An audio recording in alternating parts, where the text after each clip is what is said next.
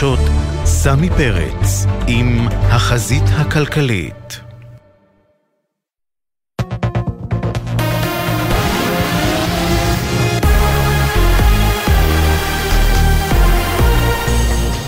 גלי צה"ל השעה 6, באולפן עדן לוי עם מה שקורה עכשיו. בג"ץ יפרסם בשעה הקרובה את פסיקתו בעתירות נגד ביטול עילת הסבירות, מדווחת כתבתנו לענייני משפט, תמר שונמי. בג"ץ יפרסם בעוד 45 דקות את פסק הדין הדרמטי בעתירות נגד ביטול עילת הסבירות. בעקבות הדלפת טיוטת פסק הדין בשבוע שעבר, על פי הבג"ץ יפסול לראשונה חוק יסוד ברוב של שמונה שופטים מול שבעה. סיכמו כל שופטי בג"ץ על האצת כתיבת פסק הדין. עד כאן. בתוך כך, מוקדם יותר היום, המחנה הממלכתי הביע התנגדות ליוזמת החוק של ש"ס, שתאפשר דחייה בפרסום פסק הדין. חברת הכנסת אורית פרקש הכהן מהמחנה הממלכתי התייחסה לנושא אצל נורית קנטי בגלי צה"ל. אני מציעה שפסק הדין יפורסם ושנלמד אותו. אנחנו עוד לא יודעים איך פה מתפצלים השופטים ומה הפסיקה, וגם אין בכלל מחלוקת אחר כך לעשות את התיקונים הראויים, אבל בצורה שלמה. שגם כשיש חוק יסוד שהוא יהיה חוק יסוד ראוי בחוקים שיעברו בהסכמה רחבה, ואז באמת צריך לדבר על, אה, על, אה, על, על אה, איך ואם בכלל פוסלים חוקים כאלה. משלחת ביטחונית ישראלית הגיעה לקהיר כדי לדון בפרטיה של עסקת חילופין עם חמאס. כך דיווח היום ערוץ החדשות הסעודי א-שארק. זאת לאחר שהבוקר דווח בערוץ אל-ערבייה כי משלחת מטעם חמאס נמצאת בקהיר לדון בהצעה המצרית להפסקת אש. לדברי גורם בחמאס, עמדת הארגון לא השתנתה והיא דוחה כל עסקה בטרם תיפסק הלחימה. גורם זר הבקיא בפרטי השיחות אמר לגלי צה"ל כי בחמאס מתייחסים לחטופים כאל קלף הלחץ האחרון שלהם מול ישראל, ועל כן מבקשים להפסיק להשתמש בו ולהפסיק את המלחמה. לדבריו, המצרים סבורים כי אפשר בכל זאת להגיע לעסקה לשחרור בני הערובה. ידיעה שהעביר כתבנו לענייני ערבים, ג'קי חוגי. בנק ישראל הוריד את הריבית ברבע אחוז לארבעה אחוזים וחצי. הנגיד הפרופסור אמיר ירון הזהיר את הממשלה כי עליה לשמור על מדיניות תקציבית אחראית. על הממשלה לנקוט במהלכים התקציביים הנדרשים להתמודדות עם עלויות המלחמה ועם הגדלת תקציב הביטחון בשנים הבאות, כדי להחזיר את המשק למסלול של צמיחה בת קיימא ולא להידרדר, חלילה, לשנים אבודות. גידול פרמננטי זה בהוצאות מחדד עוד יותר את הצורך בהתאמות בתקציב. כתבנו לענייני כלכלה ישראל פישר מעדכן כי המדדים המובילים בבורסה בתל אביב ננעלו בעליות שערים חדות בעקבות החלטת הורדת הריבית. המדינה בשיתוף ראשי המועצות, צה"ל וגורמי ביטחון פרסמו היום תוכנית מקיפה להחזרת התושבים ליישובים במרחק יותר מארבעה קילומטרים מגבול רצועת עזה או יישובים שהוחרגו. בשלב זה יוכלו תושבי היישובים לשוב עצמאית לבתיהם לפי בחירתם. גיא, תושב יד מרדכי שמרוחק שניים וחצי קילומטרים מגבול עזה ומיועד לחזור במסגרת התוכנית, תוקף ביומן הערב. גילינו על התוכנית דרך הודעת אס.אם.אס. המדינה מעבירה אותנו גיהנום נוסף. המתווה הזה הוא מתווה שמי שהציע אותו מנותק. הוא עדיין כנראה חי בשישי לאוקטובר. הונחתה עלינו בהודעת אס.אם.אס. אנחנו נמצאים פשוט בשבר, שבר מטורף. שהמדינה מעבירה אותנו גיהנום נוסף אחרי השביעי באוקטובר. מה אנחנו אומרים לעשות? לחזור ולהכניס את הילדים שלנו לממ"ד 24-7? התחזית הטמפרטורות תהיינה מעט גבוהות מהרגיל העונה. לידיעת חיילי צה"ל ברצועת עזה, מחברת מטאוטק נמסר כי מזג האוויר ברצועה יהיה מעונן חלקית עם ירידה קלה בטמפרטורות. מדי פעם ירד גשם מלווה סופות רעמים. לחיילינו בגבול הצפון, בגזרה הזאת צפוי מזג אוויר דומה. אלה החדשות.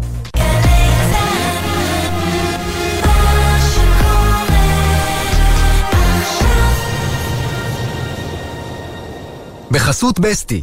בסטי. המשוואה בין מגוון חברות הביטוח, ויכולה לעזור לכם להוזיל את ביטוח הרכב. מחדשים ביטוח רכב? אתם מוזמנים להשוות בבסטי. בסטי. בחסות מועדון הצרכנות הוט, המציע להנדסאים, למהנדסים ולבוגרי מדעי המחשב, לפתוח חשבון בבנק לאומי ולקבל מענק כספי, תור מעמלות ועוד. כוכבית 5521, כפוף לתנאי הבנק. ישראל במלחמה, עכשיו בגלי צה"ל, סמי פרץ, עם החזית הכלכלית.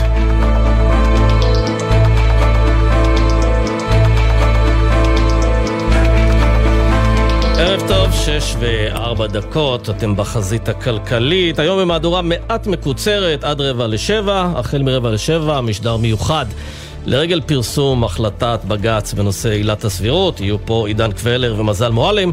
אנחנו נרוץ עם כל העניינים הכלכליים בשלושת רבעי השעה הקרובה, אה, ויש, יש לא מעט עניינים אה, כלכליים.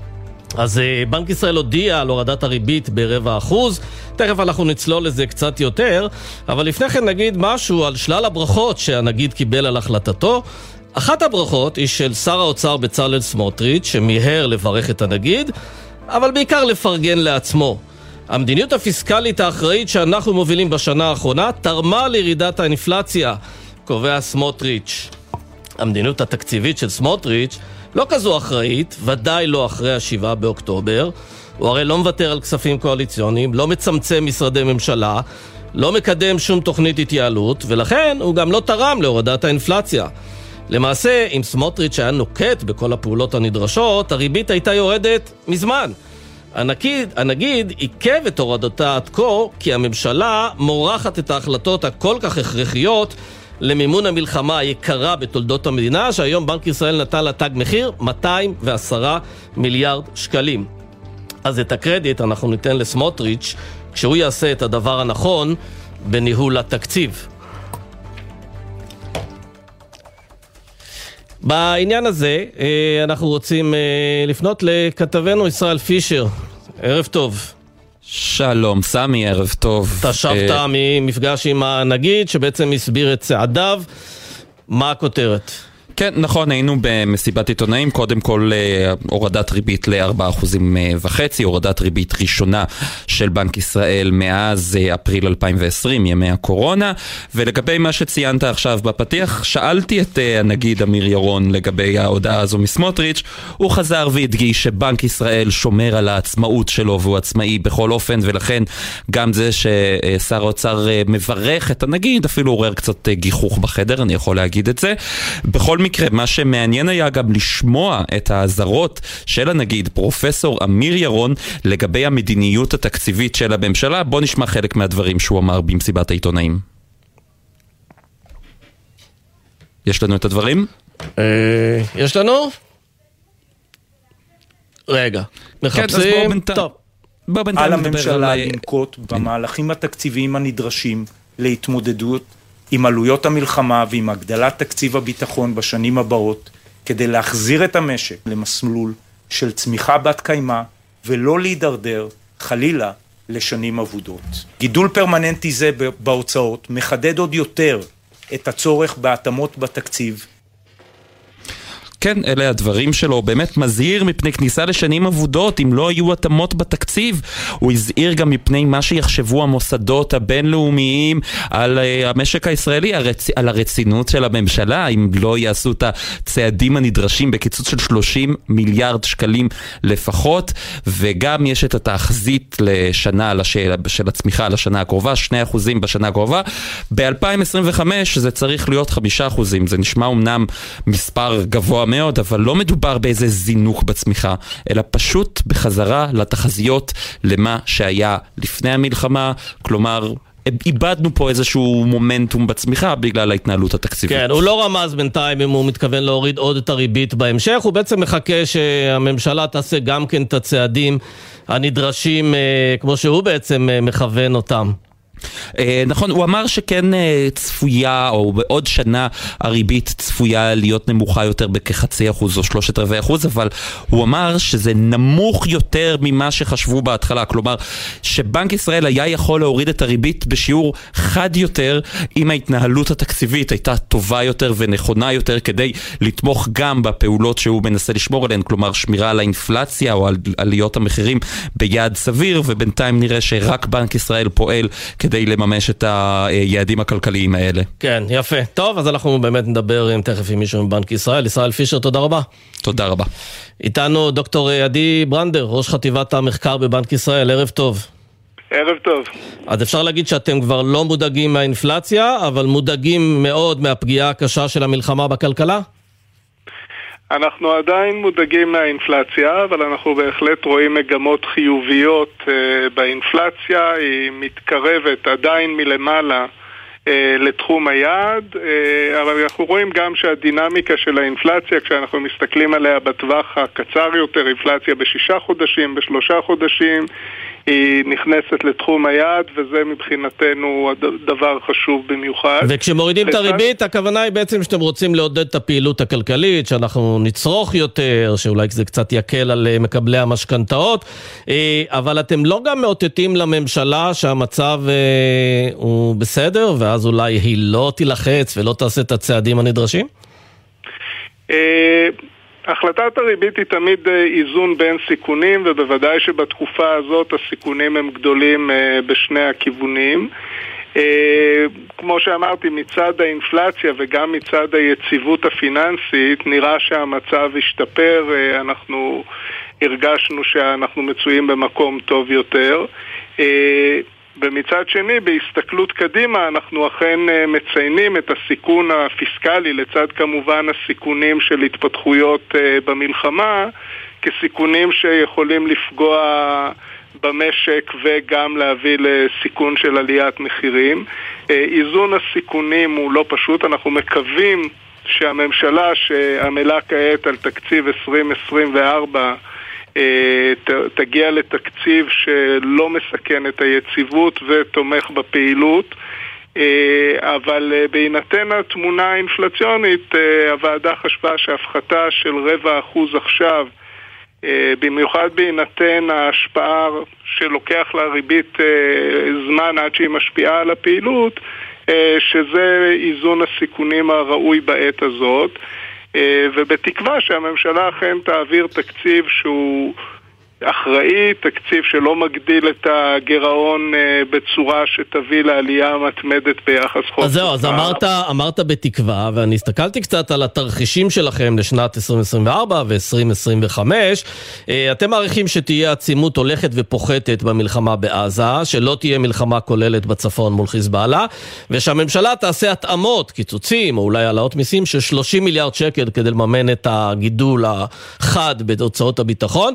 ואני אני תוהה אם אתם לא קצת אופטימיים שכל הדברים האלה יקרו, הרי מספיק שאחד הרכיבים האלה לא מתקיים כדי שכל התחזיות שלכם, אה, לא רוצה להגיד ילכו לפח, אבל יתבדו.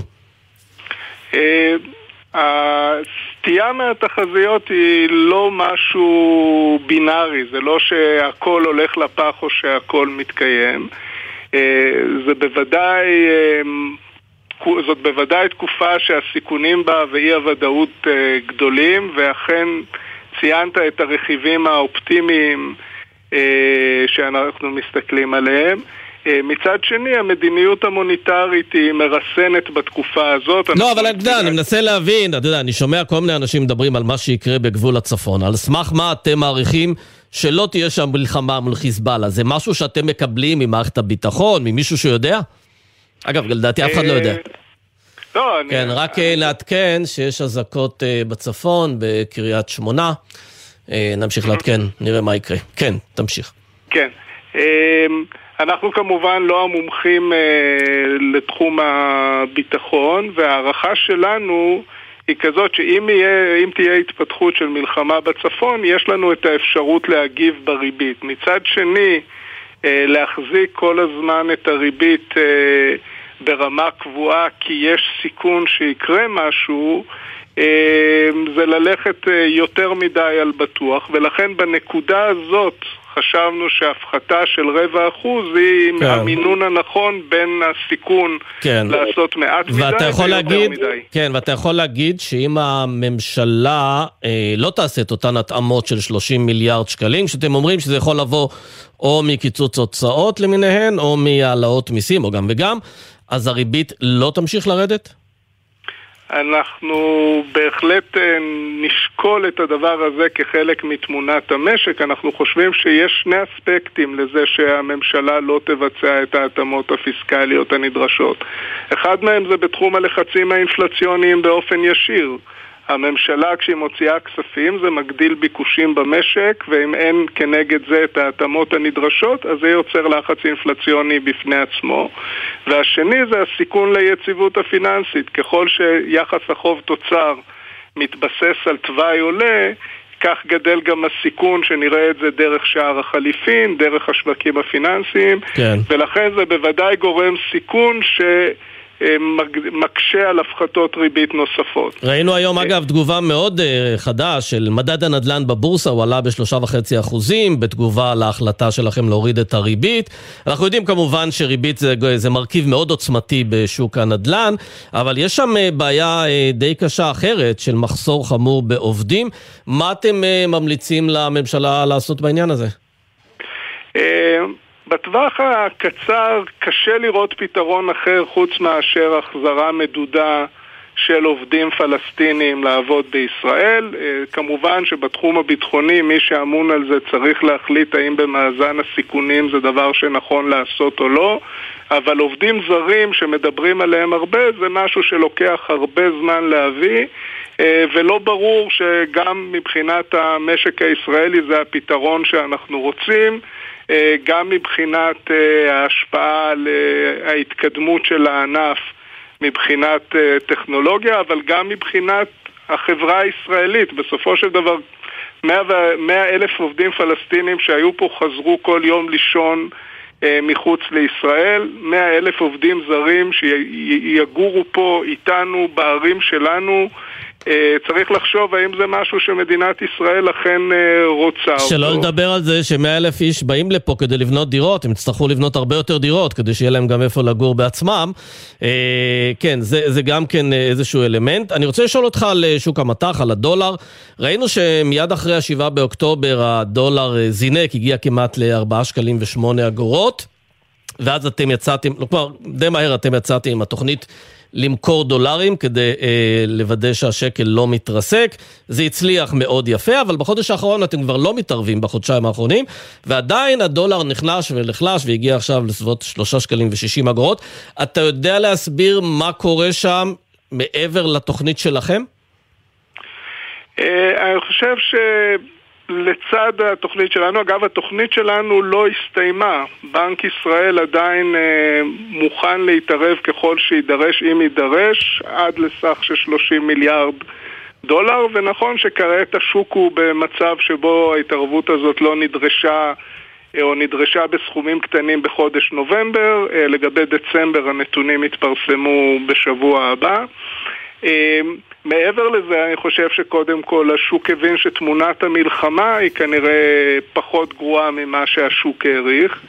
אה, זאת הייתה אחת המטרות של ההתערבות, לקנות קודם כל את הזמן כדי שהשווקים יוכלו להעריך בצורה מדודה את מצב המשק הישראלי ולמנוע כן. תגובה של פאניקה. בעצם, אה, בעצם גם אתם אומרים את זה, כי לפי התחזית שלכם, הרבעון האחרון של שנת 2024, בו הייתה בעצם הפגיעה הכי קשה בכלכלה, ומכאן אפשר רק לעלות?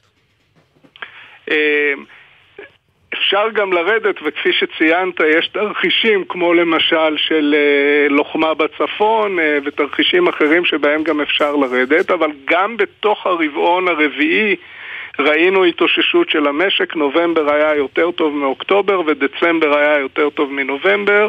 אנחנו רואים את זה בכמה וכמה אינדיקטורים למצב המשק, אם זה הרכישות בכרטיסי אשראי, אם זה מצב התעסוקה, ואם זה אינדיקטורים אחרים לפעילות כמו סקרי הבזק של הלמ"ס. ואתם גם קצת המגמות. מסתמכים על מה שראינו בקורונה, שמצד אחד הייתה פגיעה כלכלית מאוד קשה, ומצד שני גם הייתה התאוששות מאוד מהירה. אתם חושבים שכמו שראינו התאוששות מהירה אחרי הקורונה, אנחנו נראה גם אחרי מלחמה, הרי זה אירוע שונה. בקורונה זה היה כלל עולמי, פה זה אירוע לגמרי מקומי, זה מלחמה, יש לזה הרבה מאוד השלכות, הרבה מעבר למה שראינו בקורונה. אה, הנגיד ציין את זה בדבריו היום וגם בהודעת הריבית. היציאה ממשברים מאוד תלויה במדיניות שנוקטים. היציאה מהקורונה הייתה בסביבה מאוד נוחה. קודם כל הריביות בעולם היו אפסיות. שנית, כל העולם יצא מהקורונה ביחד וזה נתן uh, דחיפה חזקה למשק הישראלי. וגם באופן ייחודי המשק הישראלי נהנה מהביקושים המאוד גדולים למוצרי ההייטק שאנחנו מתמחים בהם. כן. האירוע הזה הוא שונה, אה, אבל יותר מזה גם חשוב להגיד, נכון לעכשיו הירידה בהיקף הפעילות ברבעון הרביעי של 2023 הייתה קטנה יותר מזאת שהייתה בקורונה. ואם כן. זה שיא הירידה, אז גם החזרה תהיה אה, קטנה יותר, פשוט מפני שחזרה לאותו תוצר פוטנציאלי שהיינו בו לפני המלחמה, כן. היא דרך קצרה יותר משהייתה בחזרה מהקורונה. בהחלט, אז אנחנו מצטרפים כמובן לתקוות האלה, שאנחנו נראה התאוששות מהירה. אה, דוקטור עדי ברנדר, ראש חטיבת המחקר בבנק ישראל, תודה רבה לך. תודה. נקפוץ לצפון, איתנו גיורא זלץ, ראש המועצה האזורית גליל עליון, ערב טוב. ערב טוב לך, למאזינות, למאזינים. כן, אז קודם כל רק תן לנו עדכון, היו אזעקות אצלכם לפני כמה זמן, הכל תקין? כן, תשמע, בוא, אנחנו שלושה חודשים במלחמה, למרות שהצפון מדי פעם זה נראה כמו חדשות חוץ לארץ אה, בישראל כרגע, אבל הצפון אה, במלחמה, יש פה רצועת ביטחון שמדינת ישראל הקימה בתוך שטח מדינת ישראל, שהצבא נלחם אה, מתוכה, מתוך וליד יישובים, אז גם החיזבאללה אה, יורה ופועל מתוך ולתוך יישובים, כבר מזמן הנושא הזה של ה... אה, רק פגיעות בצבא כבר לא רלוונטי, חיזבאללה יורה במה שהוא יכול לראות, ובהחלט אנחנו בתוך מלחמה ויש פה פגיעות גדולות מאוד גם בנזקים גדולים מאוד גם לבניינים ולתשתיות, אבל בעיקר יש פה גם, גם פצועים וגם הרוגים בקרב האזרחים, ואנחנו במלחמה. אז זהו, אז ראינו. שתושבי הצפון הפגינו היום מול הכנסת, אה, יש אה, טענה שנשכחו מעיני מקבלי ההחלטות. זו התחושה בצפון, שכל תשומת הלב מרוכזת בדרום? זה לא עניין של תחושה, בוא תסתכל על העובדות. אתה איש כלכלה במקור, אתה איש של עובדות ומספרים. אה, נכון להיום, אנחנו כמעט שלושה חודשים מאז שהמלחמה הזאת התחילה.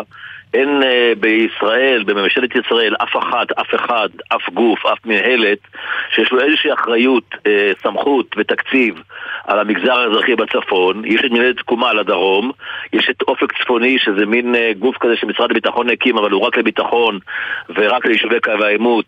ולא ברור מה הסמכות ומה התקציב שלו, יש אה, פרויקטור שאף אחד לא הגדיל לו את הסמכות והתקציב והאחריות, אז בפועל, גם במגזר, ברמה, במגזר האזרחי, ברמה האזרחית, אין אף אחד שדואג גם לאותם אה, 50% בערך מתושבי המועצה הזאת גליל עליון שנשארים פה ונחזים בציפורניים בתוך היישובים שלהם אה, בלי מיגון פרטי, בלי מיגון לבתי הילדים ועם הנחיות פיקוד העורף, עם אזעקות ונפילות של טילים, של, אה, ראינו את זה לפני יומיים, של כטב"מים וכולי וכולי, וגם בלי שום דאגה והנחיה והכוונה לכל אותם שהתפנו. אלו בתמיכת המדינה, אה, אלפי אנשים שהתפנו ללא תמיכת המדינה. אבל מה. מה מצבם של אלה שפונו על פי הנחיה שלך? יש יישובים, ש- נדמה לי שמונה יישובים, שבעצם אתה והם אה, החלטתם שהם מתפנים, זה לא הנחיה של המדינה. הם מתחילים כבר לחזור ליישובים שלהם? קודם כל, לשאלתך, אז אני בהחלט לוקח אחריות, למרות שבהחלט האנשים לקחו את ההחלטות לבד, אני לא יכול להגיד להם מה לעשות, אבל בהחלט אני בשביעי לאוקטובר, בערב, כבר המלצתי למי שאיננו נחוץ ולא חייב להיות פה, שלא יהיה פה. אני חושב שקיבלתי החלטה נכונה, אני גם אזכיר לכם את כל השיחות שעכשיו, לפני כמה ימים התבררו מה היה אמור להיות בצפון בשבוע הראשון של המלחמה, לכן אני חושב שזאת החלטה נכונה. אה, ולשאלתך, בהחלט, יש כבר אנשים שאחרי שלושה חודשים, אה, בגלל הקושי הכלכלי חוזרים. יותר מזה, יש הרבה מאוד אנשים, גם אלה שהתפנו בתמיכת המדינה וגם אלה שהתפנו באופן עצמאי, שנקלטו במקומות מסוימים ברשויות אחרות, הילדים בתוך מערכות חינוך, האנשים כבר מצאו עבודה במקום אחר, ואם לא נתעשת, ואם לא נפעל ביחד עם המדינה, עם הממשלה, עם הצבא, עם איזושהי תוכנית מתי ואיך אה, חוזרים הביתה ומה המשמעויות של זה ומה שזה מה אומר גם ברמה הביטחונית, אם תרצה אני ארחיב, וגם ברמה הכלכלית. כן, אז זהו, אז ברמה. אז זהו, ברמה הכלכלית, אני רוצה להבין, מבחינת הפעילות הכלכלית שיש עכשיו בגבול הצפון, יש הרי פעילות שאי אפשר להשבית אותה, רפתות, לולים, מפעלים, מטעים, אני מניח שתיירות כמובן משותקת, אבל אה, מה קורה בפעילות הכלכלית, החקלאית וה- והתעשייתית שם? קודם כל בנושא החקלאי, אה, אולי תופתע, אבל הרוב כן מושבת. יש אה, לולים שהם לולים של אה, תרנגולות לבשר, שאותם כרגע בע- בעצם רובם הגדול סגור. יש את נושא של רפתות החלב שאין ברירה, אז מנסים להפעיל אותם. כל המטעים, הכרמים, היקבים, לאורך הגבול סגורים. שם אין שום פעילות, אז החקלאות נעצרה, התיירות בוודאי נעצרה, וגם התעשייה או הפעילות העסקית צריך להבין מה קורה פה. יש פה חברות תעשייתיות וחברות אחרות, בעיקר אלה שפועלים במישור הבינלאומי והמשקיעים מצד אחד והלקוחות מצד שני הם אה, בינלאומיים, הם עושים כל מאמץ ונכנסים בציפורניים ומנסים להביא את האנשים מהמלונות בכל הארץ ליום עבודה ואחר כך להחזיר אותם והם איכשהו מנסים מאוד מאוד לפעול, אבל זה חלק קטן מהתעשייה והחברות, חלק גדול מהתעשייה נעצרה, הרבה מאוד חברות שפעלו כאן ולשמחתי הרבה בעשור האחרון הגיעו לכאן הרבה מאוד חברות ומשקיעים בהרבה מאוד תחומים של הייטק, של פודטק, של אגרוטק וגם תחומים אחרים כן. חלקם הגדול עבר למרכז ותופתע לשמוע בתמיכת המדינה, תמיכה כספית ואני לא בטוח שהם יחזרו לפה יותר כן. מזה אה, אם תרצה נדבר על הנושא הביטחוני לא, לא, לא, רק לסיום, כי. זמננו מתקצר רק שאלה אחת אה, לסיום, הזכרת קודם את מנהלת תקומה שפועלת אה, ביישובי הנגב המערבי, אתה מצפה שהממשלה תמסד, תקים מנהלת תקומה גם לצפון? אני מצפה שמדינת ישראל תזכור שגם צפון ישראל זה חלק מהמדינה ויהיה מישהו גוף, מנהלת, שר, לא חשוב, יהיה מישהו אחד, גוף אחד, שהוא אחראי לכל המגזר האזרחי, החינוכי, הקהילתי, הכלכלי, הביטחוני, אבל שאין לנו עם מי לדבר. כרגע אנחנו עושים את כל התוכניות, את כל החשיבה, את כל התקציב באופן עצמאי, כל רשות לפי יכולתה. אין אף אחד היום שמתכלל גם את אותם אלה שהתפנו מכאן, וזה מדובר על uh, עשרות אלפים, גם את אלה שנשארו כאן, מדובר על עשרות אלפים. אין שום גוף, אין שום שר במדינת ישראל שאחראי למגזר האזרחי בצפון כבר שלושה חודשים מאז שהמלחמה החלה, ולהערכתי זה נזק אה, גדול מאוד, אה, גם כלכלי, גם רגשי וגם אחר, וכן, אני קורא למדינת ישראל, תחליטו בסופו של דבר, אחרי שלושה חודשים, מי אחראי, תנו לו סמכות, תנו לו תקציבים, תנו לו אחריות, ויהיה לנו ראשי הרשויות עם מי לדבר. בהחלט. כרגע אנחנו דופקים על דלת הממשלה, אף אחד לא עונה. גיורא זלץ, ראש המועצה האזורית גליל עליון, שיהיה לכם ערב שקט, תודה. תודה לכם. עכשיו צריך לברר כמה דברים שקורים בחברה הערבית. אתמול פורסמו אה, נתונים על מספר אה, הקורבנות, מעשי רצח בחברה הערבית, שיא שלא היה כמותו, 204 נרצחים לעומת 116 בשנת 2022, ויש גם, גם פתיחת שנת הלימודים, וגם זה מעורר מתח על רקע מלחמת חרבות ברזל. בעניינים האלה אני רוצה לדבר עם דוקטור טאבט אבו ראס, ערב טוב. ערב טוב לך ולכל מי שמקשיב לנו. מנכ"ל אה, שותף ביוזמות אברהם ופעיל בתנועת ארץ אה, לכולם. אה, נתחיל דווקא עם העניין הזה של מעשי הרצח, 244 נרצחים. אתה חושב שזה רק אוזלת יד של המשטרה, או שזה גם משקף בעיות פנימיות בחברה הערבית, למשל אבטלה גדולה של צעירים אחרי הקורונה, חוסר במסגרת של הזדמנות שנייה אחרי מערכת החינוך? שגורמת להרבה מאוד צעירים ללכת לאיבוד.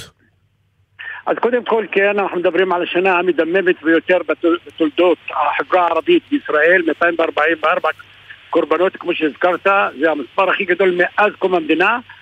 70% מהרציחות האלה הם אה, סכסוכים בין אה, גורמי פשע, משפחות פשע, ארגוני פשע, אבל בטח יש עוד 30% של אה, סכסוכים חברתיים, אה, הייתי אומר, אה, רצח נשים וכולי. אבל מה קרה בשנת 2023 שזה זינק ככה? היו יותר סכסוכים, הייתה יותר מתיחות, היו יותר לא, סכסוכים אה, בין ארגוני פשיעה? מה, מה הסיבה?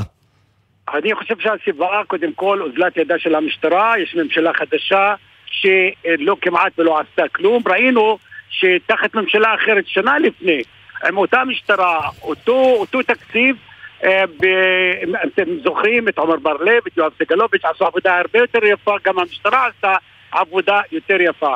לכן אני חושב שזה עניין של מדיניות.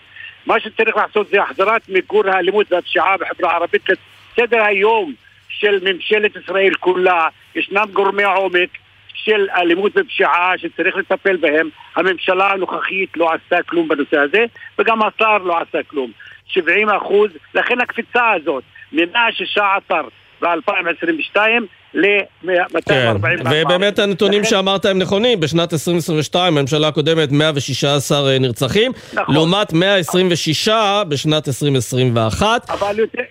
יותר מזה, כן, אבל הפענוח, פענוח מקרי רצח, השנה ירד ל-10% בלבד ממקרי הרצח פוענחו, כאשר בשנה שעברה עדיין היה גם כן נמוך, 21% פענוח. כן. אז לכן אני חושב שהמשטרה צריכה לעשות יותר, אבל אני לא רוצה להטיל את הכל על המשטרה, אני חושב שהחברה הערבית חייבת לקחת אחריות יותר על מה שקורה בתוך החברה הערבית. 16 נשים נרצחו השנה, נשים לא יורות על אף אחד, יורים על נשים, ולכן אני חושב שיש, החברה הערבית ידועה בפישור, בגישור וסולחות בין אנשים, יש סכסוכים אה, בין אנשים שניתן לפתור אותם, לא צריך לריב על, אה, על חניה לפעמים בין, אה, כן, בין, ברור. בין שכנים, בין שכנים וכולי, ולכן אנחנו יכולים לעשות יותר. לצערי הרב, יש נסיגה למפלגות הפוליטיות ברמה המקומית. כן, אני רוצה, לא תאבט, אה, אה, לשאול אותך על אה, פתיחת שנת הלימודים האקדמית אתמול. אה, אתם אה, פרסמתם איזשהו אה, מכתב כזה שקצת ככה אה, נותן, או המלצות לא- לאוניברסיטאות, איך להתמודד עם העובדה ששנת הלימודים הזו נפתחת על רקע מלחמת אה, עזה או חרבות ברזל, אה, ואתם אומרים שיש פה סכנות אה, ממשיות של התלקחות בין ערבים ויהודים בקמפוסים. יש לכם איזה מידע על העניין הזה? אתם יודעים שהולך להיות משהו, אה, עימותים על הרקע המלחמה? אז אנחנו יודעים שני דברים. קודם כל שהתקופה היא תקופה קשה ליהודים וערבים במדינה, זה דבר אחד. ודבר השני, אנחנו יודעים ש-70 אלף אה, אה, מילואימניקים צריכים לחזור ללימודים ועוד 60 אלף סטודנטים ערבים למרחב הכי מגוון בחברה הישראלית, שזה האוניברסיטאות. יש מתחים, יש פוליטיקה בתוך הקמפוסים, ואני חושב שהאוניברסיטאות עשו המון על מנת להיערך ליום הזה, אבל נראה לי לא מספיק. לך תחזיר למשל 1,700 סטודנטים ערבים לאוניברסיטת אריאל. כאשר אריאל זה בשטחים, כאשר רוב הסטודנטים הם גם כן מתנחלים, אז מטבע הדבר יש... איך, איך זה עבד אבל אה, במבצעים, מלחמות קודמות, נגיד בשומר החומות, שהיה אירוע גם פנימי מאוד מאוד קשה, של גם בערים המעורבות ראינו אלימות אה, קשה, אה, איך זה התבטא אז באוניברסיטאות? אני, אני חושב שהתבטא, היה בסדר, יח, הכל יחסי, כן? אנחנו עכשיו באירוע הוא הרבה יותר גדול, אירוע טקטוני ביחסי יהודים ערבים, ולכן הסכנה היא הרבה יותר גדולה. למרות שחייבים להגיד שמאז תחילת המלחמה הזאת בעזה, מאז הטבח, אנחנו רואים דווקא שה... נכון, כמובן שיש יותר מתח ויותר חששות ודאגה, אבל לא ראינו אה, חיכוך בין יהודים וערבים בערים המעורבות למשל, מה שכן היה בשומר החומות. נכון, אבל זה לא אומר שאין מתח, אני מסכים איתך, אה, פשוט יש מעין הפרדה הייתה בזמן המלחמה. ראינו שהערבים לא יוצאים לעבודה, אה, וגם כן יש פחד בקרב הערבים וגם בקרב היהודים. ולכן אנחנו, אני מקווה קודם כל שהשקט הזה יימשך, אבל אנחנו מרגישים מתח באוויר. לכן אני חושב שהאוניברסיטאות קודם כל צריכות ממש לקבוע, להגדיר כללים להתנהגות של הסטודנטים. מה זה אומר כללים? מה, לצמצם את הפעילות הפוליטית בקמפוסים? כן, כן, כן, כן. אין צורך לפי דעתי, אני בעד חופש ביטוי, הייתי סטודנט בעבר, מנהיג סטודנטים אפילו. אני חושב בתקופה הקרובה אין צורך בפעילות פוליטית ליהודים וערבים. נחכה כמה חודשים ונחזור לשגרה. אבל בזמן הזה אני חושב שאין צורך בפעילות פוליטית גדולה בקמפוסים. כן. דבר אחד, אבל, אבל אני חושב שגם חשוב מאוד שסגלי הביטחון באוניברסיטה ייתנו, יהיו תשומת לב יותר גדולה ליחסים האלה, כניסה בשער האוניברסיטה. אני רוצה עכשיו להזכיר שגם כן עניין הנשק שחולק וגם כן היתרי הנשק שניתנו, 250 אלף אנשים חדשים. עכשיו, פעם ראשונה אנחנו רואים סטודנטים יהודים נכנסים לקמפוסים עם נשק. מה משמעות הדבר הזה? דבר מפחיד. קמפוסים היו, נשק היה out of קמפוסים עד עכשיו. לכן כל כן. הדברים האלה יכולים להביא להתלקחות, כן. ואנחנו מקווים שלא נגיע לזה. בהחלט. דוקטור טאבט אבו ראס, מנכ"ל שותף ביוזמות אברהם, תודה רבה לך. תודה, תודה. נצא להפסקה קצרה ומיד אחרי זה נדבר על כל העניין של יבוא עובדים זרים, מה זה יעשה למחירי הדירות, ונזכיר שברבע לשבע יהיה פה משדר מיוחד על החלטת בג"ץ בנושא עילת הסבירות. הפסקה קצרה, כבר חוזרים. בחסות אייס, המציע לכם מגוון מבצעים על מוצרים שיוכלו לחמם את הלב. ואגב, ואת כפות הרגליים, כמו מפזר חום לאמבטיה שבמבצע ב-99 שקלים. אייס. אתם מאזינים לגלי צה"ל. עמיתי מועדון חבר, חדש, הטבות ייחודיות על אורה, החשמלית המשפחתית מבית קולמוביל. לפרטים כוכבית 6853 או באתר מועדון חבר, בתקווה לימים טובים יותר. זה הכל בשבילך, חבר. בנק ישראל מעריך את מתווה ההקלות לכלל הציבור ומרחיב את מעגל הזכאים להקלות מיוחדות. באפשרותכם לדחות בעוד שלושה חודשים את החזרי המשכנתה או ההלוואה שלכם. אם אתם בשירות מילואים או שייכים לאוכלוסיות שנפגעו מהמלחמה, תוכלו להמשיך לקבל את ההקלות המיוחדות. מעכשיו תוכלו לקבל גם פטור מתשלום ריבית על המינוס בבנק לעסקים קטנים הזכאים לכך. למימוש ההקלות, פנו אל הבנק או אל חברת כרטיסי האשראי שלכם. למידע ולעדכונים, היכנסו לאתר בנק ישראל. רוכבי אופניים חשמליים וגלגינוע, קורקינט חשמלי, הידעתם שאסור להאזין למוזיקה באוזניות בזמן הרכיבה? כאשר רוכבים על כלים אלו, אין להשתמש בטלפון הנייד לשום מטרה. אסור לדבר בטלפון, אסור להאזין למוזיקה באוזניות, ואסור לשלוח מסרונים ולגלוש ברשת. מה הקנס על שימוש באוזניות בזמן רכיבה על אופניים חשמליים? איך נמנעים מהיסח הדעת כשאני רוכב על גלגינוע? לתשובות ולמידע נוסף, חפשו בגוגל אסקרלבד. השכלה גבוהה תסייע בהבטחת עתיד ישראל בקדמת המדע והמחקר. סטודנטים במילואים, דאגנו להגדיל את הסיוע לכם. לכל המידע הנוגע לזכויותיכם, היכנסו לאתר המל"ג ויישארו מעודכנים. מוגש מטעם המועצה להשכלה גבוהה והוועדה לתכנון ולתקצוב. עכשיו בגלי צה"ל, סמי פרץ עם החזית הכלכלית. חזרנו, אנחנו רוצים uh, לדבר על עניין uh, יבוא העובדים הזרים. אנחנו יודעים שענף הבנייה, מחצית מאתרי הבנייה uh, משותקים, כי פשוט אין עובדים, כי ישראל לא מאשרת כניסה של עובדים פלסטינים. איתנו פרופסור uh, צבי אקשטיין, ערב טוב.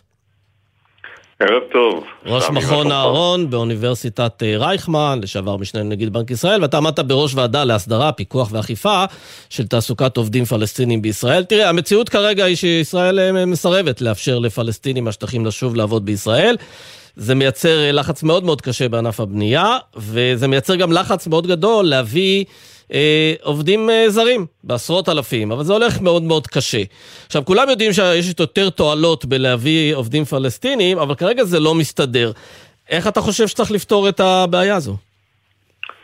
למעשה, דוח הוועדה שהוגש אה, לממשלה במאי 2011 לקח בחשבון את הקשיים שישנם, כולל הקשיים הביטחוניים, כי היו אצלנו בוועדה אנשים גם מהמשטרה, גם מרשות המעברים וכן הלאה.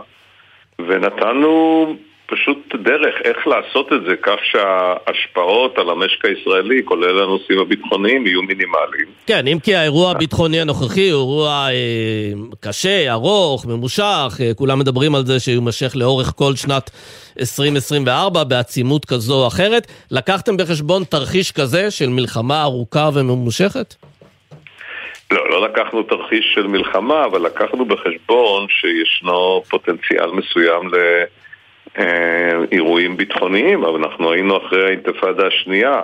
אנחנו יודעים את כמות האירועים שהיו מיהודה ושומרון בישראל באותה תקופה. דרך אגב, כולם היו במשך כארבע שנים, מ-2000 עד 2004-2005, מיהודה ושומרון, לפני חומת מגן.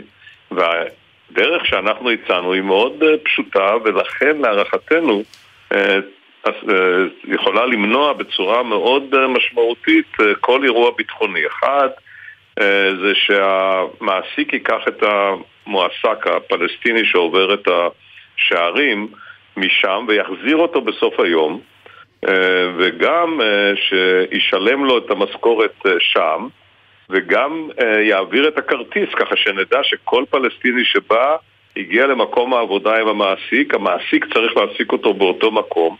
ניתן להוסיף דרך אגב, זה לא כתוב בדוח, אבל זה היה ברור בשיחות, שניתן אם יש סכנה, אם יש הרבה עובדים פלסטינים באזור מסוים, אפילו מעטים, ניתן לקחת שומרים. Uh, זה דבר שנעשה אז. ואיזה ב... מההמלצות שלכם יושמו בעניין הזה? כלום. כלום. מאומה לא יושם.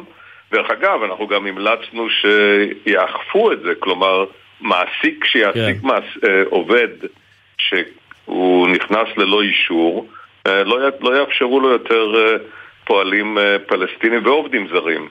והדרך הזו היא מאוד קלה ליישום, כי בעצם מה שאתה צריך, היום כולם נכנסים, מעבירים את הכרטיס שלהם. כל מה שאנחנו צריכים זה רק לסגור את המעגל שהם יצאו באותו יום, והמעסיקים ו... אה, היו מוכנים לשתף פעולה עם הדבר הזה? זה נראה להם פתרון טוב, שהם יכולים לקחת עליו אחריות? האמת היא שנציג הקבלני, אה, נציג התאחדות הקבלני הבניין חתם על הדוח והסכים את זה. זה נכון, שזה מעלה במידה מסוימת את העלות שלהם, אבל בצורה מזערית שלא משמעותית, אבל זה מעלה את רמת הביטחון. ולמעשה זה פותר את בעיות הביטחון בצורה מלאה, וזה גם גורם לכך שהעובדים הפלסטינים לא מתגוררים בישראל. כן, ברור, אבל תגיד, פרופסור אקשטיין, אה, יכול להיות מצב עכשיו שבעצם יעכבו מאוד את, ה, את מציאת הפתרון. כלומר, גם לא ייכנסו לפה עובדים פלסטינים, גם ייקח הרבה מאוד זמן עד שיביאו מספיק אה, עובדים זרים. מה שנקרא, יבעטו את הבעיה הזו אל העתיד. אתה יכול להעריך את ההשפעות של, אה, של עיכוב כזה, גם על ענף הבנייה, גם על ענף החקלאות?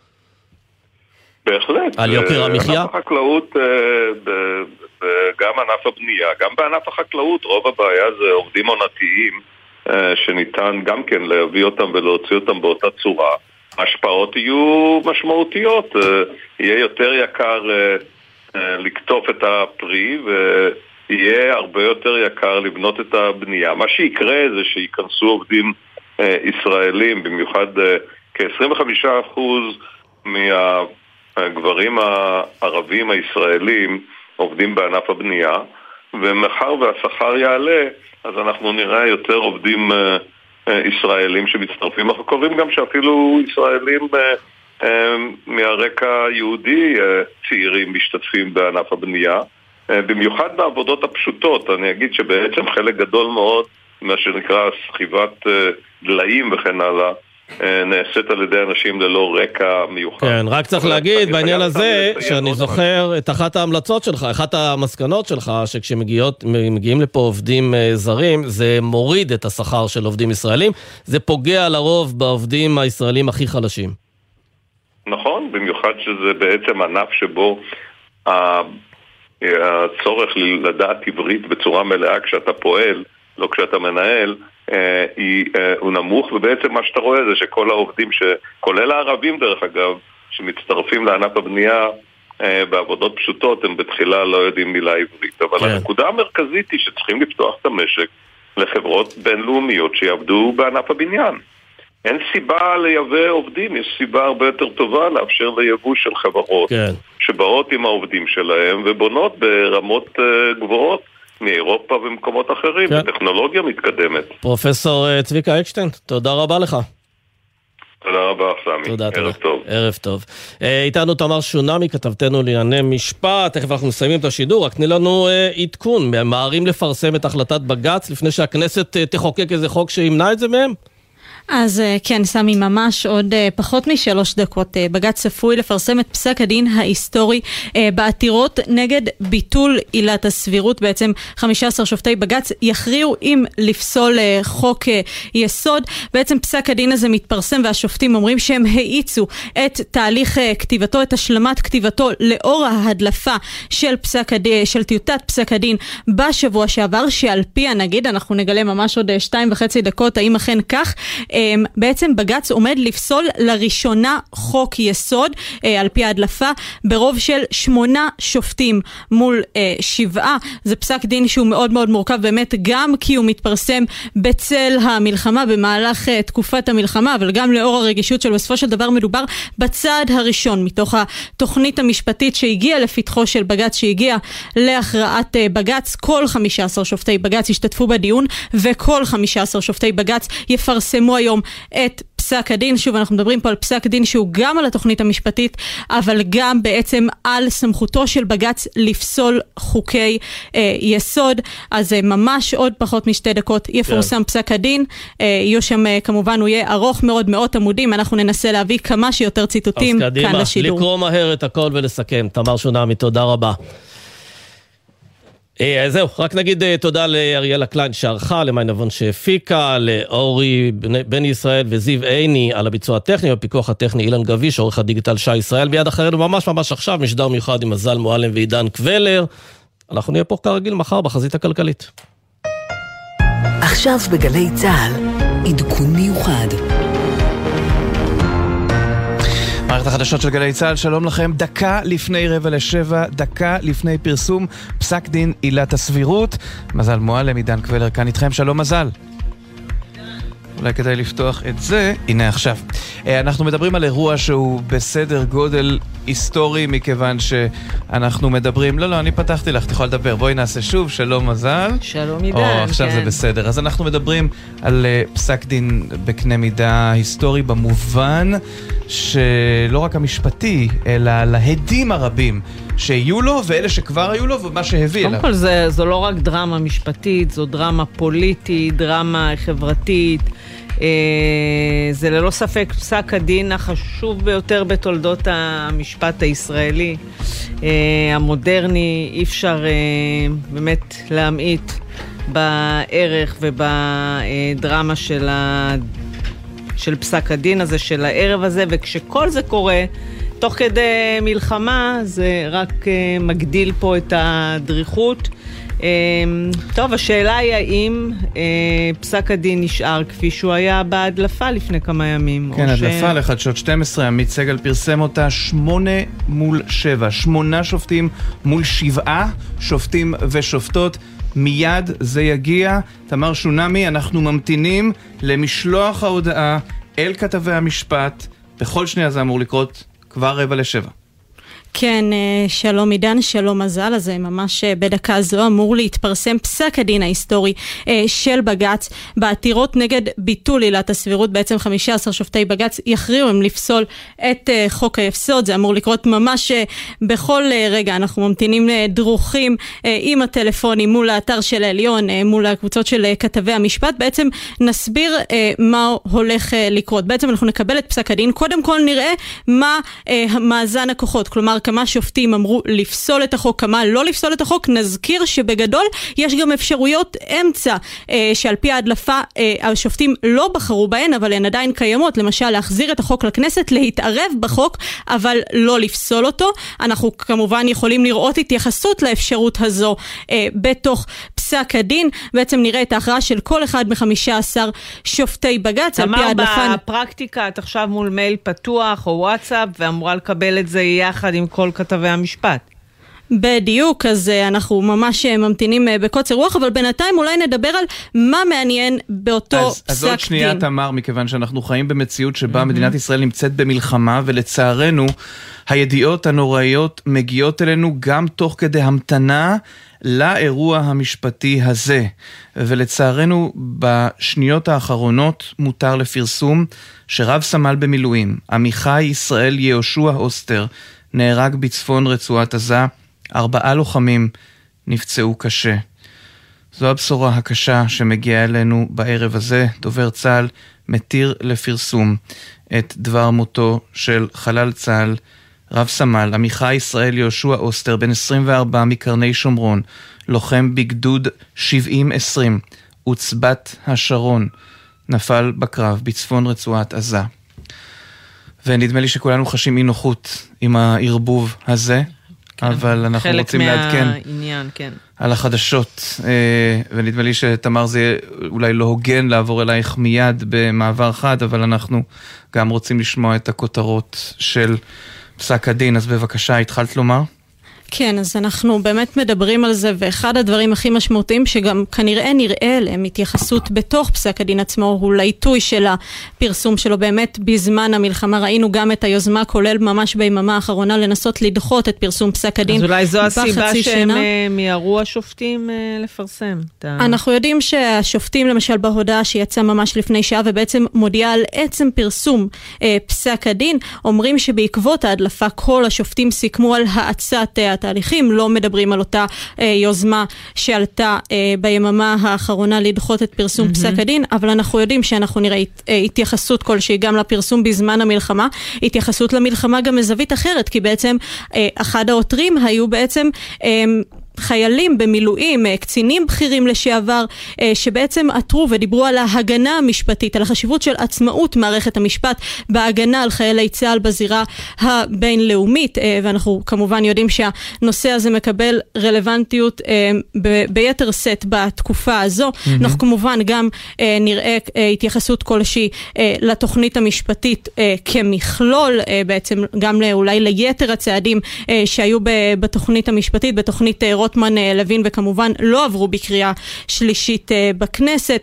אנחנו נראה גם בעצם התייחסות לסבירות עצמה, הרי בסופו של דבר אנחנו מדברים פה אמנם גם על באמת על הכותרת הגדולה של התוכנית המשפטית ועל סמכות בג"ץ באופן כללי לפסול חוקי יסוד, שזה גם משהו שיכול להיות שאנחנו נראה שופטים שאומרים למשל שיש לבג"ץ את הסמכות לפסול חוקי יסוד, אבל שזה לא המקרה שצריך להפעיל את הסמכות הזו. אנחנו כמובן כן. נראה את זה בפסק הדין עצמו. תמר, את נשארת עם מיקרופון פתוח, גם הקו שלנו לאולפן בירושלים פתוח. ברגע שיש לך את זה, פשוט תתפרצי לשידור, uh, ואנחנו בינתיים נדבר עם, עם שחר גליק. עם שחר גליק, כתב התחום הפוליטי, כי המערכת הפוליטית דרוכה.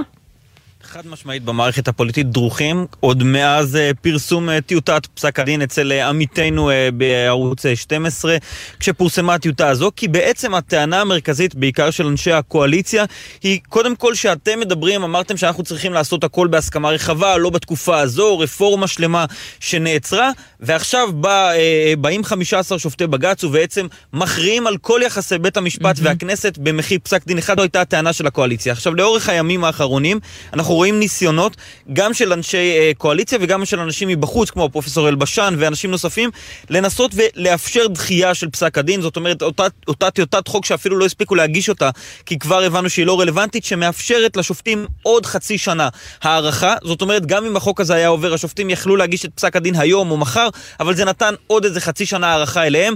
באופוזיציה ראינו כבר התנגדות מהירה, ולא רק באופוזיציה, אלא גם בקואליציית החירום. במחנה הממלכתי התנגדו לחקיקה הזו, אמרו שזה אה, עשוי לשנות, עשוי, זה אמור להיות מחטף שיכול לפגוע אה, בעצמאותו של בית המשפט, ולכן החקיקה הזו לא התקדמה, עוד לפני שהיא הספיקה להיות רלוונטית, הבנו מהשופטים שהם הולכים להעביר את האירוע הזה. עכשיו, לפני פרסום פסק הדין, בפרסום אותה טיוטה שאומרת שבית המשפט יפסול בפעם הראשונה חוק יסוד, ראינו גם את אה, שר המשפטים לוין, גם את חבר הכנסת רוטמן וגם הרבה מאוד אנשים בקואליציה תוקפים את בית המשפט בתגובות, בתגובות חריפות. היום, ממה שאנחנו מבינים, זה צפוי להיות קצת יותר רגוע מצד הקואליציה, הם לא רוצים להצטער כמי שמשתפים פעולה עם המלחמה הזו, השיח יהיה יותר האשמה של בית המשפט בכך שהוא מנהל את המלחמה הזו, את הקרב הזה, בזמן מלחמה, ולא, כן. ולא uh, תגובות ענייניות, ולא לפתוח את המלחמה הפנימית עצמה. גם מכיוון שאחר שהדבר נעשה, אז מה הטעם לתקוף אם אתה רק מאבד נקודות, ואם אתה לא תוקף, אז אולי... Uh... זה יכול... כן, יש איזו אה, שאיפה בלשמור כן. על פאסון, להגיד אנחנו לא יורדים לרמה הזו, אולי זה מה שינסו לא, באמת בקואליציה. לא, מרגע שזה חלוט, אז אין לך הרבה מה לעשות. יש לנו את זה, כן. תמר שונמי, אנחנו איתך. מה אפשר לומר? אני ברור שזה יהיה קשה תוך כדי, כן, אבל ננסה אנחנו... ביחד. ממש אה, רגע אה, בודקים, כי אנחנו אה, באמת מתעדכנים בתוצאות. כן, ואנחנו עכשיו... גם תוך כדי ננסה לסייע לך. את, רק, רק נאמר שדובר על שלושה חודשים מרגע, והנה הכותרת עכשיו, פסל. בג"ץ פסל כן. את ביטול עילת הסבירות. זו הכותרת המרכזית. היסטוריה. בפעם הראשונה בתולדותיה של מדינת ישראל, בג"ץ פוסל חוק יסוד. זה הסיפור. כן, אז אנחנו... הכותרת. כן, אז בג"ץ בעצם עושה פה צעד שהוא לא עשה מעולם. בעצם שמונה מתוך חמישה עשר שופטי בג"ץ קובעים, בעצם פוסלים לראשונה חוק יסוד, את uh, תיקון מספר שלוש לחוק יסוד השפיטה, את החוק לביטול אה, עילת הסבירות. בעצם... Uh, קובעים שהוא בטל מעתה. אה, בעצם מדובר כאן בשופטים, אנחנו מיד נעדכן, הנשיאה בדימוס חיות, אה, בעצם שעמדה בראש ההרכב, היא אמרה בעצם לגישתה החוק הזה, חוק לביטול עילת הסבירות, מקרה קיצוני שבו חרגה הכנסת מסמכותה. בעצם הביקורת השיפוטית היא הבלם האפקטיבי היחיד על הכוח הרב המרוכז בידי הממשלה ושריה, כך הנשיאה בדימוס חיות, ובעצם היא אומרת, התיקון לחוק יסוד השפיטה, ביטול עילת הסבירות שולל באופן גורף את סמכות בתי המשפט לקיים ביקורת שיפוטית על סבירות ההחלטות, הוא פוגע פגיעה קשה בעיקרון הפרדת הרשויות, אה, וזה בעצם פוגע בפגיעה שניים מהמאפיינים המובהקים ביותר של מדינת ישראל, בעצם במאפיין של מדינת ישראל כמדינה דמוקרטית, ולכן היא קובעת בעצם הנשיאה בנימוס חיות, אין מנוס מלבטל את החוק לביטול עילת הסבירות. ובכל זאת, אה, תמר, היא לא מצליחה לגייס רוב גדול, זה רוב מאוד מאוד דחוק, ומהצד השני יש נימוקים גם נגד הפסילה. אה, נימוקים שמאתגרים את הדברים שעכשיו קראת, אולי אה, תוכלי להביא בפנינו את אחד השופטים מהשמרנים, את הנימוק שלו, למה כן. בעצם לא צריך לפסול את עילת אז הסבירות. אנחנו גם נביא את זה, אבל קודם כל אנחנו נגיד שנכון, יש את הקביעה באופן ממוקד לגבי עילת הסבירות, ששם יש לנו רוב של שמונה מתוך חמישה עשר, אבל בנוגע לסמכות של בית המשפט לקיים ביקורת שיפוטית על חוקי יסוד, להתערב בהם, 12 מתוך 15 השופטים, כלומר 80 אחוז, קבעו שיש לבג"ץ את הסמכות לבצע ביקורת שיפוטית. כלומר, אז אנחנו מדברים פה כבר על רוב שהוא ממש לא רוב דחוק בכל הנוגע לביקורת שיפוטית על חוקי אה, יסוד. אה, אוקיי, תמר, תמשיכי אה, אה, לעבור על הדברים, ואנחנו נהיה איתך, אנחנו רוצים עד השעה שבע להספיק עוד תגובות, ואז נהיה איתך גם לאחר מכן, וככל שיש לך משהו שהוא קריטי, אז כמובן תבקשי ו- ותהיי איתנו. אה, אבל עורך דין אליעד שרגא, את פרק התגובות נפתח איתך, יושב ראש התנועה לאיכות השלטון, מהעותרים בסוגיה הזאת. התגובה שלך.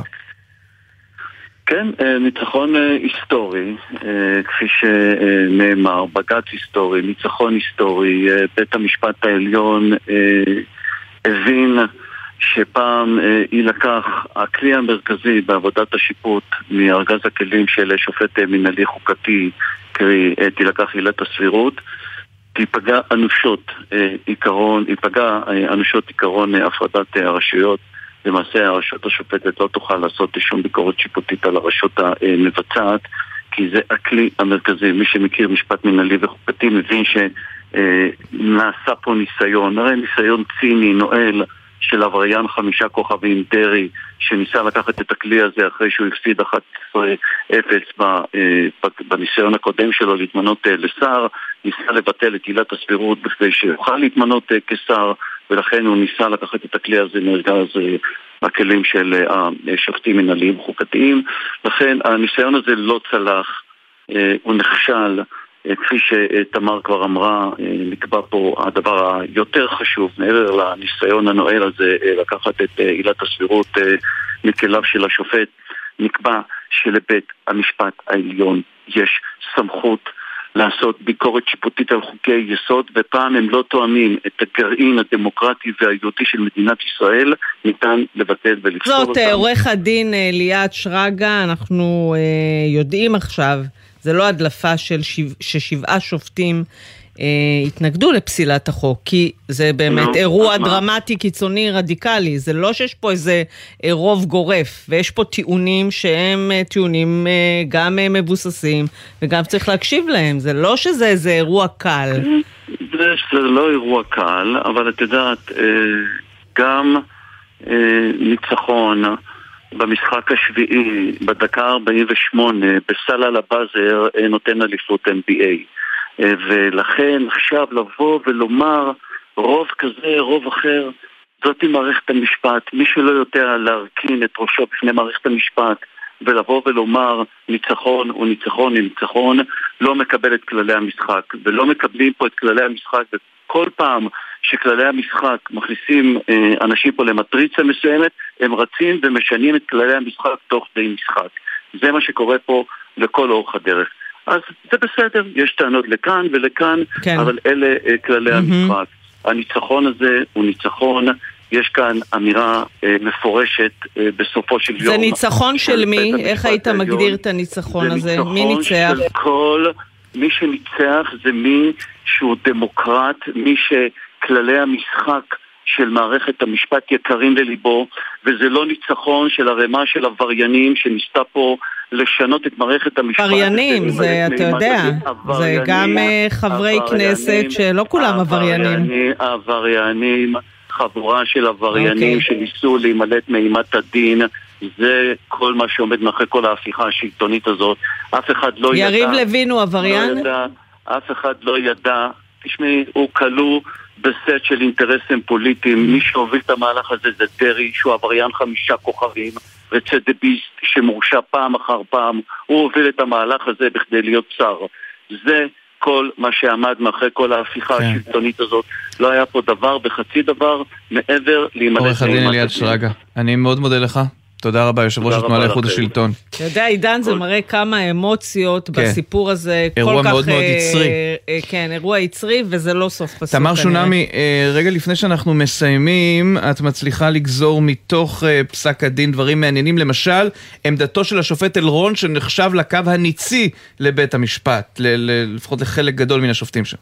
נכון, בעצם הוא כותב אה, השופט אלרון, שקבע כמובן שגם אין לפסול את החוק לביטול עילת הסבירות, אה, הוא בעצם כותב, איתן אני בדעתי, כי אין זו השעה לזעזע את יסודותיה החוקתיים של מדינתנו, את המחלוקת מושא העתירות, מוטב לדחות למותם ה... למועד המתאים לכך, אם וכאשר ההכרעה תתחייב. חוששני שבעיתוי הנוכחי, הנזק שיגרם מערעור יסודות המשפט החוקתי בישראל בשל פסילת אותו תיקון מספר 3 לחוק יסוד השפיטה, אה, ביטול עילת הסבירות, עלול לעלות עשרות מונים על הנזק שבהותרתו על כנו.